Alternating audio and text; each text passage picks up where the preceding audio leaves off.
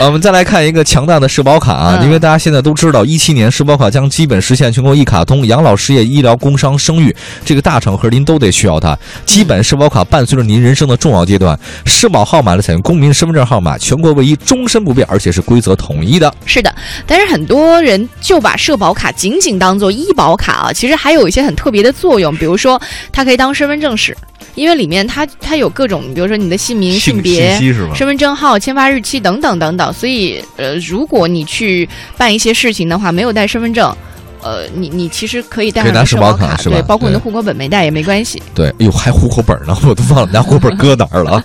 另外，第二个呢，社保卡呢，据说还可以当银行卡使用。对，因为它有 ATM 标记嘛。对对对，嗯它有医保个人账户和金融账户。医保账户呢属于社保卡里的钱，你取不来；但是金融账户呢可以当着普通银行卡用，需要拿身份证到卡片上相应的银行激活，然后交纳水电刷停车费呢，都还是可以的。嗯，有点像咱们的牡丹交通卡，是不是里面有点小钱儿什么的？对对是不能还使用是吧？另外，社保卡它其实不等于医保卡啊，因为社保卡最先启用的是一个医保功能，所以哦很多人都以为社保卡就等于医保卡。其实这个医疗保险仅仅是社保卡它所承载的很多功能当中的其中一项。嗯。那以后跟人社业务有关的事项，它其实都可以通过社保卡去办理。啊，那接下来的话，我们简单说还有哪些功能？比如说查询公积金、还房贷。嗯，呃，哎呦，现在能还房贷的人都挺幸福的，呃，尽管你还很多钱。第二，呃，还有一个申领各种保险金，呃，什么养老、失业、生育、工伤，你都会它打到这卡里面。对，还有什么办理出国业务？那你说这个出国怎么办呢？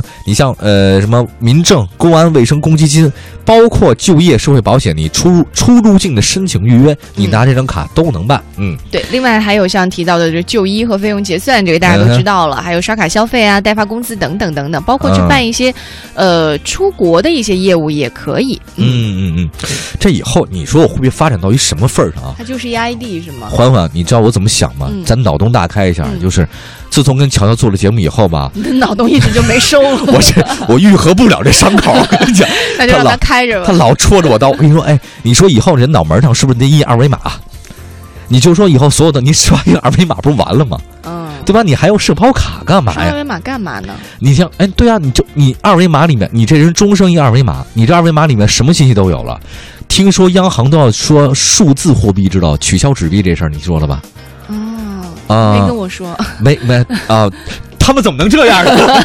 没经过你同意就敢取消人民币？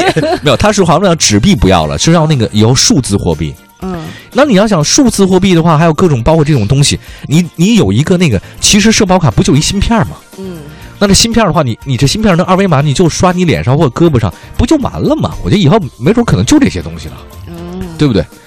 好，我们来下一条。